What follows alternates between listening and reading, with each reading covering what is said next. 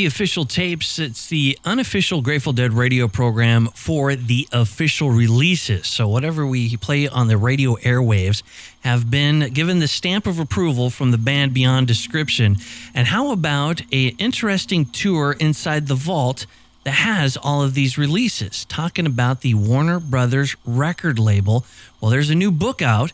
Not only does it talk about the vault, uh, Grateful Dead's vault, but also other artists that are on the Warner Brothers record label and all kinds of good stuff as far as the early days of Warner Brothers. I'm Peter Ames Carlin, and my book is Sonic Boom The Impossible Rise of Warner Brothers Records.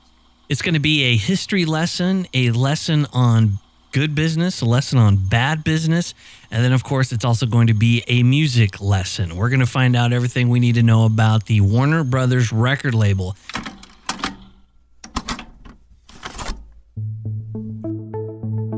The idea of having the Grateful Dead on was also they were like the preeminent San Francisco sort of psychedelic band.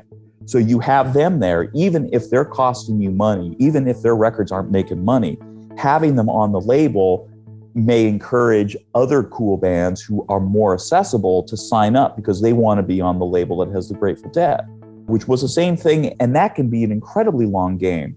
Like they had this guy, Van Dyke Parks. It's sort of the beginning, the first chapter of my book is about this record he made in 1967 called Song Cycle, which was this extremely avant garde record. Van Dyke Parks was this kind of musician's musician who's probably best known for having worked with, collaborated with Brian Wilson on the Smile album that the Beach Boys made and, and didn't put out, you know, in 1966, 67, and then eventually, very, very eventually, came out in 2004, 2005 after decades of being the most kind of notoriously unreleased album, you know, that like little bits would sneak out and it was so innovative and beautiful. It was almost like this perfect artwork that was too beautiful to exist on earth.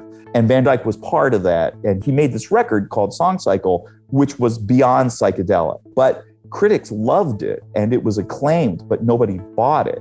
And yet, and nobody really connected with any of the other records he made. But they still had Van Dyke on the label for 30 years.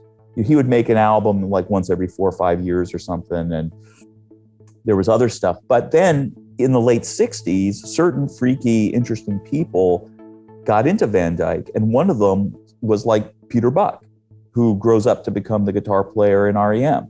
And so when REM decided to leave IRS Records and get a major label deal in the late 80s, one of the reasons why Peter was so interested in signing with Warner Brothers, and one of the reasons why REM did sign with Warner's, is because he had loved Van Dyke Parks and the Fugs and Captain Beefheart so much in the late 60s. None of those bands, unto themselves, made a dime for the company. But 20 years later, they sign REM, who promptly turn around and sell 100 million copies of their records. It's a huge gusher of money. And it's because Peter and the rest of them were understood that this was the artist friendly company to, to, be a part of. And they could make the, the records they wanted to make without worrying that some executive was going to come into the studio and tell them they had to change anything, which was exactly how it penciled out.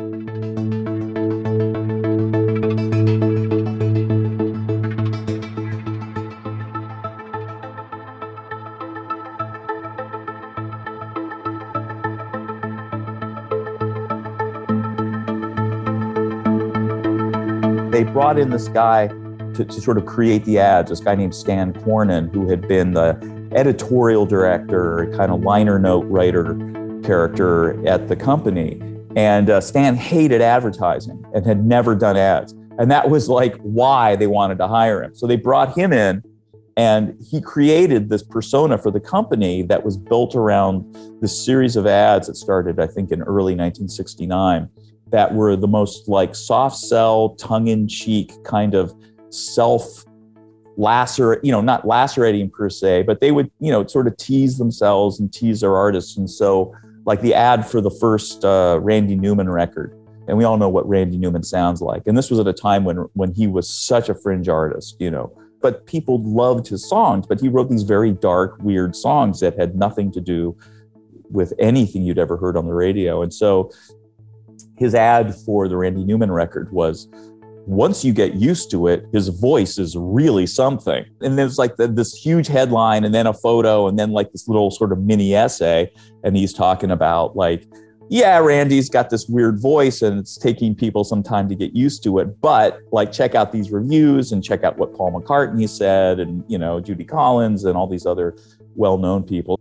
But the idea was it was a satire, obviously, of like Tiger Beat and 16 Magazine, you know, win a dream date with so and so. That was the other ad they did for the Fugs win a dream date with a Fug, you know, who are like these nasty, sort of scary, radical art monsters from, you know, the Lower East Side of New York City.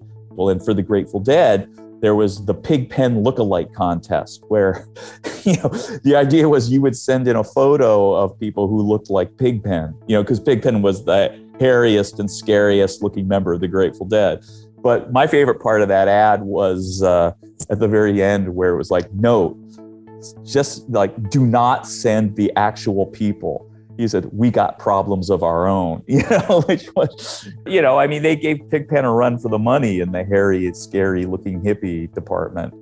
you know, it was like making fun of, you know, it was almost in a sense sort of the audience teasing itself for their own previous, you know, naivete. But that was part of it. I mean, it was creating this idea of a record company that was about the music, that was about the artists.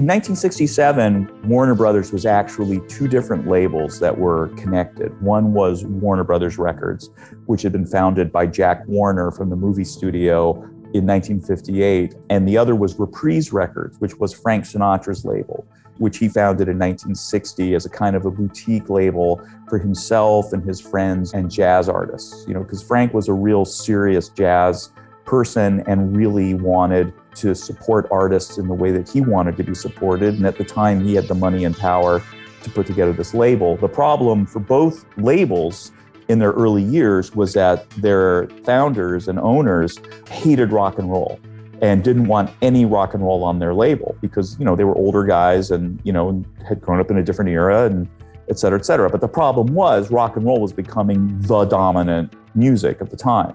And so if you didn't have rock and roll, you were going to be losing money. And both companies struggled for the longest time. And then finally, in 1963, Sinatra sold uh, Reprise to Jack Warner in this incredibly good deal because it, it was part of a deal where he became a contracted actor at Warner Brothers Studios, which is what Warner wanted and was willing to pay a lot to get him there.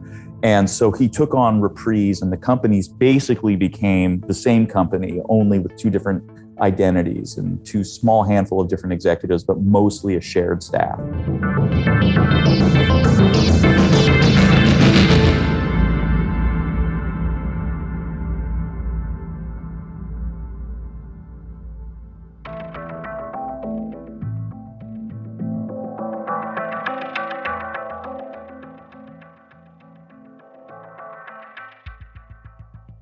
In 1967, Mo Ostin, who was the head of Reprise, while Joe Smith was the head of Warner Brothers, Mo went to all the A&R people and said, look, we need to stop trying to make hit records. Let's just make good records and turn those into hits. And what he was doing was essentially telling them, we're going to get away from trying to make hit singles because I'm pretty sure that albums are going to be really sort of the dominant form in music. And second of all, he anticipated the growth, you know, the maturation and increasing sophistication of the rock and roll generation. That these kids who had been teeny boppers just a few years earlier were now like generally in college. You know, it was the baby boom generation, and they were in college, and it was, you know, more people were going to college than in any previous generation. And they were becoming more and more sophisticated. And whereas the older generation of executives understood that or believed that as kids grew up and became more sophisticated, they were going to leave behind rock and roll, like greasy kid stuff, and become, you know, become Sinatra fans because Sinatra's great. And Sinatra is great. but the young people just wanted better rock and roll music. You know, they weren't going to give up on their music. But that was a revelation to most everyone. But, you know, what Mo Ostin understood, having come up through Verve Records, which was a very sophisticated and smaller independent jazz label in the 50s, was you can make a lot of money just by having great artists. If you do things with a sort of an economy of scale, at Verve, they could make a profit from selling like 20,000 records. They would bring in artists that were like really the preeminent and best jazz artists of the day and create like these catalog, you know, and the idea was if you have the best records, the best jazz records by the best jazz artists, even if you're only selling, you know, 30% of what a smash hit album is going to sell today, that record is going to continue to sell. And this artist is going to continue to have an appeal because generations of, of new fans are going to discover them and realize this is the real stuff. This isn't just a hit of the moment. Like this is Count Basie. This is Ella Fitzgerald. This is the greatest music going. And so the idea was they were going to sign artists who were the most sophisticated rock and roll artists of the day. And they were going to bring them in and build, even if they didn't sell a ton of records off the bat, they were going to start building these careers and maybe hopefully create artists whose records were going to be selling five years later, 10 years later, 15 years later, even 20 years later, not anticipating that it was going to be, well, how about 50 years later, which is where we are now.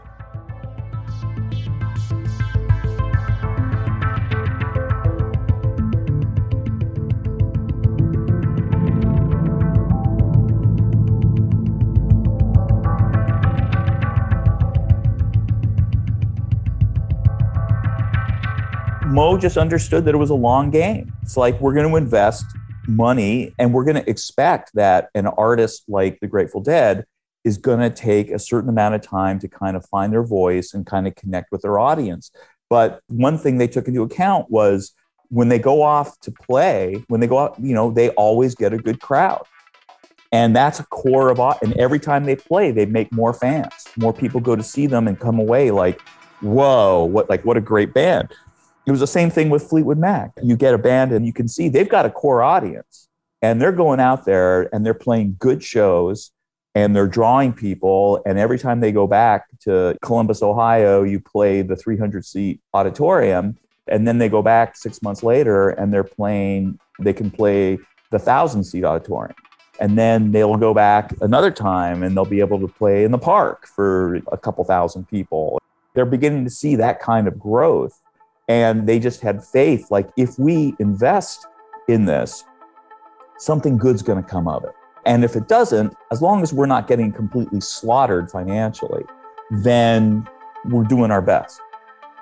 The real sort of killer example of that is Fleetwood Mac, because he signed Fleetwood Mac in 1969 on the strength of their having some hit singles of their popularity in the UK.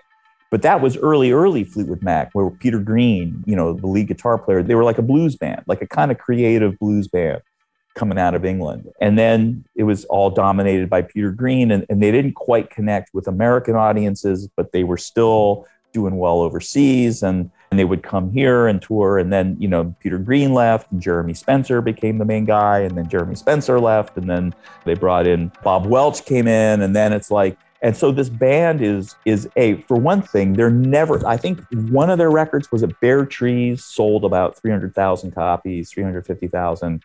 That was by far the best selling record that they had, and this is early seventies when some records were really beginning to sell multiple millions. But they were somewhere between around 100,000 and 200,000 by and large. So the company wasn't necessarily losing money on them, but they weren't necessarily making big money on them either. But they also were aware of the fact that when Fleetwood Mac toured, they had a real solid core audience that loved them and that was kind of showing a little growth. So when they played, they played good shows, people came out to see them. And also Mick Fleetwood was who also served as their manager a lot of the time was really smart and easy to work with. So, you know, they're not the biggest band. They're probably never going to be the biggest band. They keep losing their lead people, but you know, it's always interesting. And we kind of, you know, and we liked the music. When the records come out, it was popular on the in house system. So the band, they released like literally, I think, seven kind of like eh, selling to badly selling records. Meanwhile, shedding their lead person over and over and over again. And then, you know, in 74, it happens again, and Bob Welch leaves the band. And it's like, well, what the hell are we going to do now? And then Mick famously going to check out Sunset Sound or whatever the, the studio was.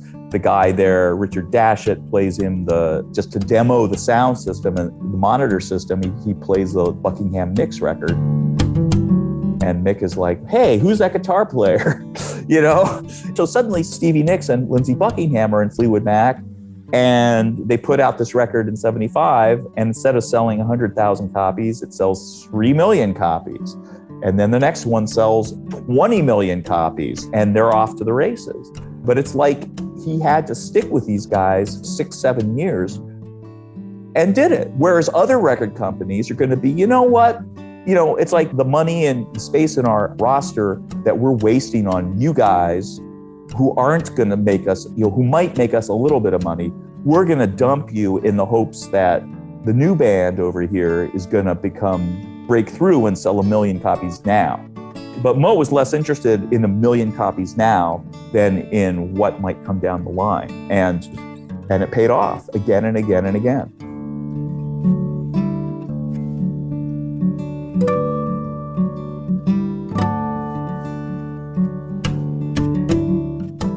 What Mo learned at Verve in the 50s, which is it's like, okay, so um, you know, Ella Fitzgerald is not going to be in the top 10. But on the other hand, 10 years from now, 20 years from now, 30 years from now, people are still going to want to hear Ella Fitzgerald records. And that's still true.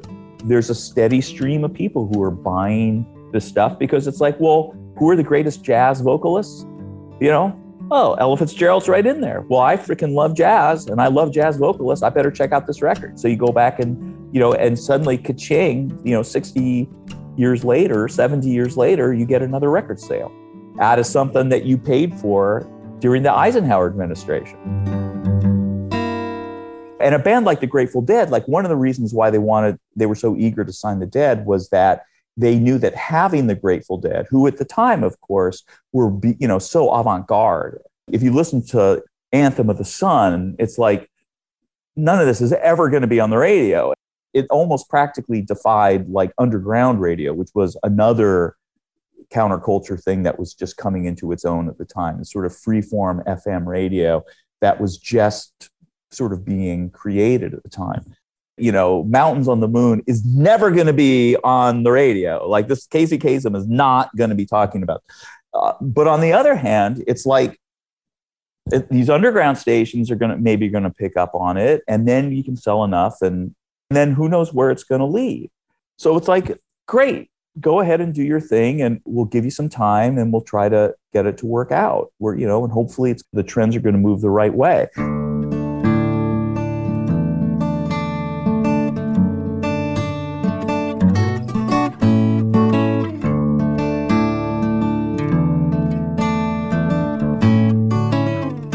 Joe Smith signed the Grateful Dead. Actually, in late 66, they signed the Dead. At the same time, Mo Ostin was signing Jimi Hendrix. And so very quickly in, you know, the second half of 1967, early 68, you know, they very quickly signed Van Dyke Parks, Randy Newman, Van Morrison, Captain Beefheart, The Fugs, Neil Young, Joni Mitchell, you know, and then within a year or two, here comes James Taylor, Fleetwood Mac, all these different artists who at the time you could never imagine hearing their records on AM radio. But what Mo and Joe understood was that AM radio was not going to be the be all and end all of how you sold records anymore. There was this whole other sort of counterculture media, and that was like alternative magazines like Rolling Stone and Crawdaddy, and also all the underground newspapers around the country that were coming into existence that were beginning to define this new generation and the media of the new generation. And also, since they were not huge mainstream smash hit media stuff, they were not like the huge broadcasting massive audience things, but the audience that they had was exactly the audience that was going to be most interested in Warner Reprise artists.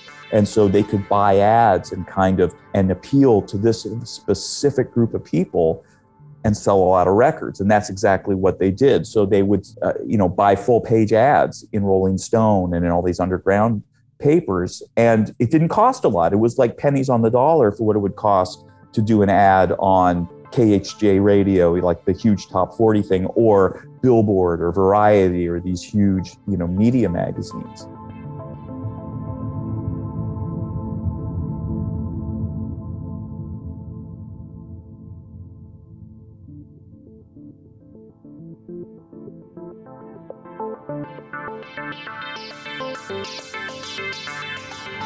By the early mid 60s on the strength of comedy records at first, you know, Bob Newhart records and Allan Sherman, you know, the Hello Muddah, Hello Faddah guy, very extremely popular in 1960, 61. They were starting to make money by like 63, 64. And then by the late 60s, when, you know, Jack Warner sold his company to this company called Seven Arts in 1967. And the Seven Arts guys made some really, really smart moves. One of them was buying Atlantic Records bef- right before they exploded.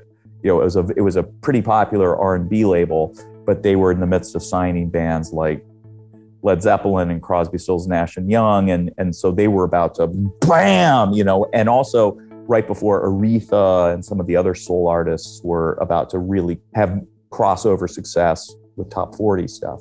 But then in 1969, they decided to get out of that business and they sold it to this guy named Steve Ross, who was the head of a company that was then called Kinney National Services, and then which he rebranded as Warner Brothers, and then eventually bought up a whole lot of other companies. He was a real expansionist, building this huge empire. And then by the early 90s, you know, he merged with Time, Time Inc., and it became Time Warner, and you know, and then the disaster, you know, and then Steve passed away in the early 90s. But by the time Steve Ross was sniffing around the company, he was smart enough to realize in 1969 that he wasn't buying a movie company that also had a record company.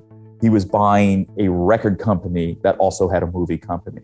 And what he anticipated was what actually happened, which was that the music business was going to explode, even if the movie business was losing its audience to TV and to you know a whole variety of other types of you know the entertainment that was coming up at the time. You know the sort of the, the initial burst of like mid-century popularity and uh, of the movies was lapsing a little bit and they were girding for you know what was going to happen in the 70s but at the time movies were not making a ton of money and especially warner brothers movies were not making a ton of money but it's like this record company was suddenly growing and growing and growing and making more and more and more money. And by the early 70s, the growth in the music industry, led by Warner Brothers, was so astounding that they would get double digit growth year after year after year after year, which is extraordinary, you know, in any one year. But then to have it just over and over and over again. Meanwhile, the music industry was growing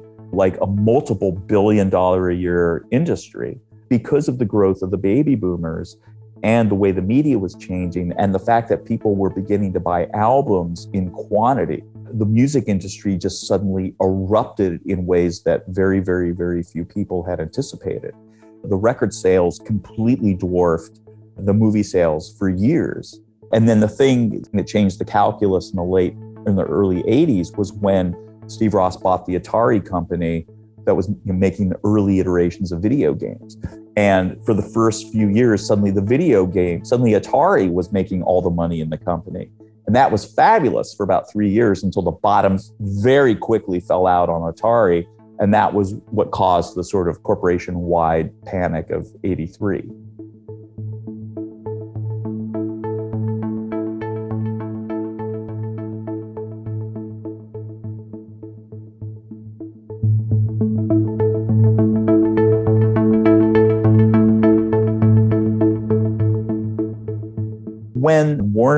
And Reprise merged in 1963, Moe came in with the Reprise people, and they were all outsiders. And they came into Warner Brothers. They moved their offices from where Sinatra had set them up in Hollywood over the hill to Burbank, where the Warner Brothers offices were.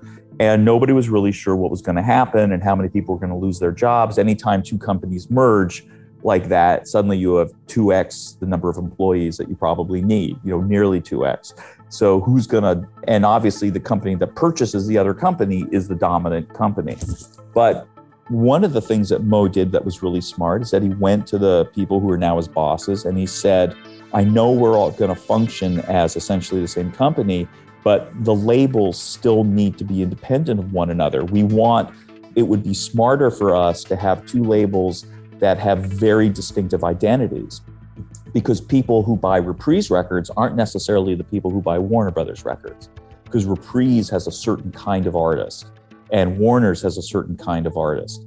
And so, you know, we'll be able to sell more records in the long run if we have these two different identities.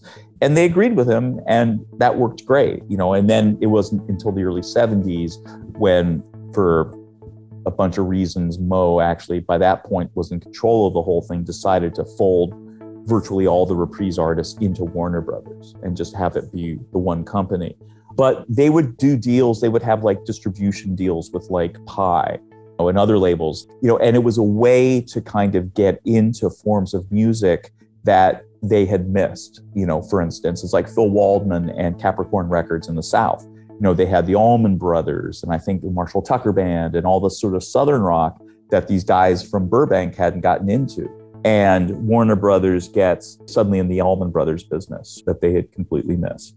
And then a few years later, they started a distribution deal with Sire they got Sire because Seymour Stein, you know, working out of New York, had been very, very quick to jump on sort of the CBGB's kind of growing sort of art punk, sort of new wave thing that was starting to happen in New York that the Warner's people totally missed by being in Burbank. And so, you know, he's got talking heads and and then he also had the whole dance scene worked out. So he signed Madonna. And I think they did a deal with Island or we're gonna do uh, so it's like you can just do a distribution deal where you know you pay a certain amount and you get to distribute the records uh, you know either in a particular part of the world or everywhere or you know you can do these other kinds of deals where you co-own the company with an option to buy or you just out and out buy the company and you know the independent company the smaller company gets this huge influx of cash and also access to what by the early 70s was this incredibly dominant distribution arm that Warner's had that they built, you know, the Warner Elektra Asylum, you know, WEA or Warner Elektra Atlantic, I think is what it was.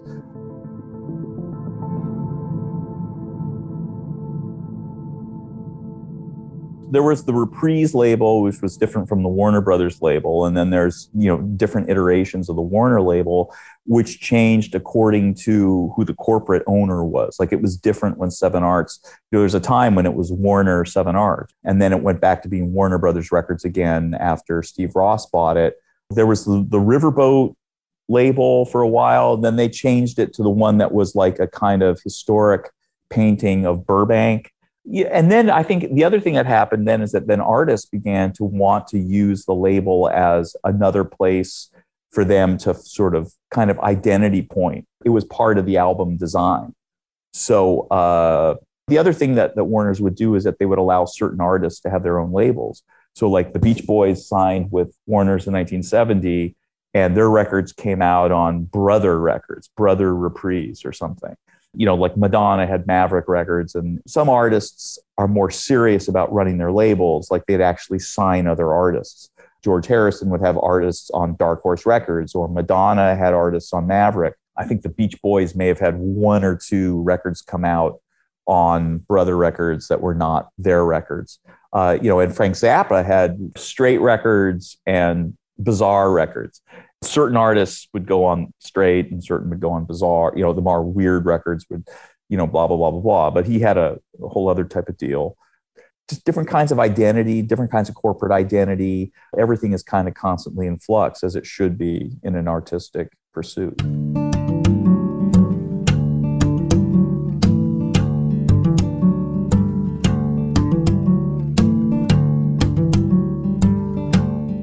Mo and, and Lenny and those guys that I was really writing about kind of there was like a putsch sort of a corporate putsch where steve ross was smart enough to understand that as good a businessman as he was he was not a record man. And so he gave Mo and Lenny at Warner's and Ahmet Ertegun at, at Atlantic, like his record guys, run your companies the way you want to run your companies. And at the end of the year, we'll talk about numbers. And if the numbers are good, you don't have to talk to me for, you know, till for another year. Just like I won't, I'm not going to get my beak in on any of this because I don't know what you do, you know?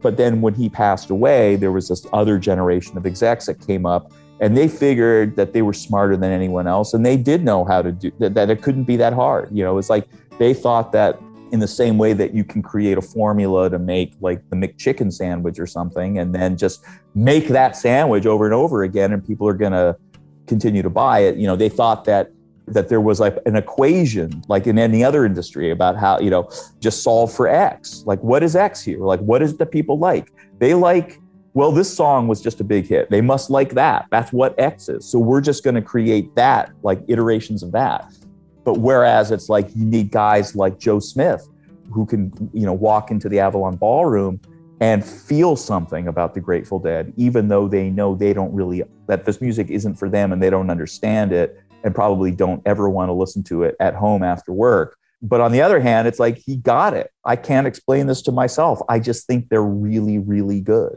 because he could feel the power of it. But it's like these corporate dudes just had no insight into that and figured they could just they're smart, they've got business degrees, they can figure this out. But guess what? They can't.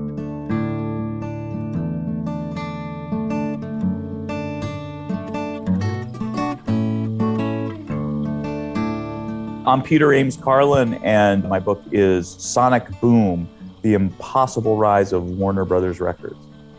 Not only were they the most successful record company over a period of you know nearly 30 years between around 1967 and, and 1994 but also at the same time the most artist friendly music centric kind of counterculture type of label. They also put out some of the greatest records of the rock and roll era and built the greatest careers and artists of the rock era. Everybody from the grateful dead to joni mitchell neil young Jimi Hendrix, Fleetwood Mac, James Taylor, Gordon Lightfoot, the Doobie Brothers, and then RE, you know, later Prince, REM, Red Hot Chili Peppers, the Replacements. I mean, that was on Sire, but Sire was owned by Warner's at the time.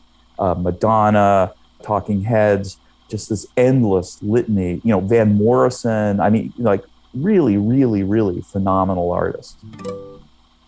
Well, there's always links off my website, which is cleverly called peteramescarlin.com.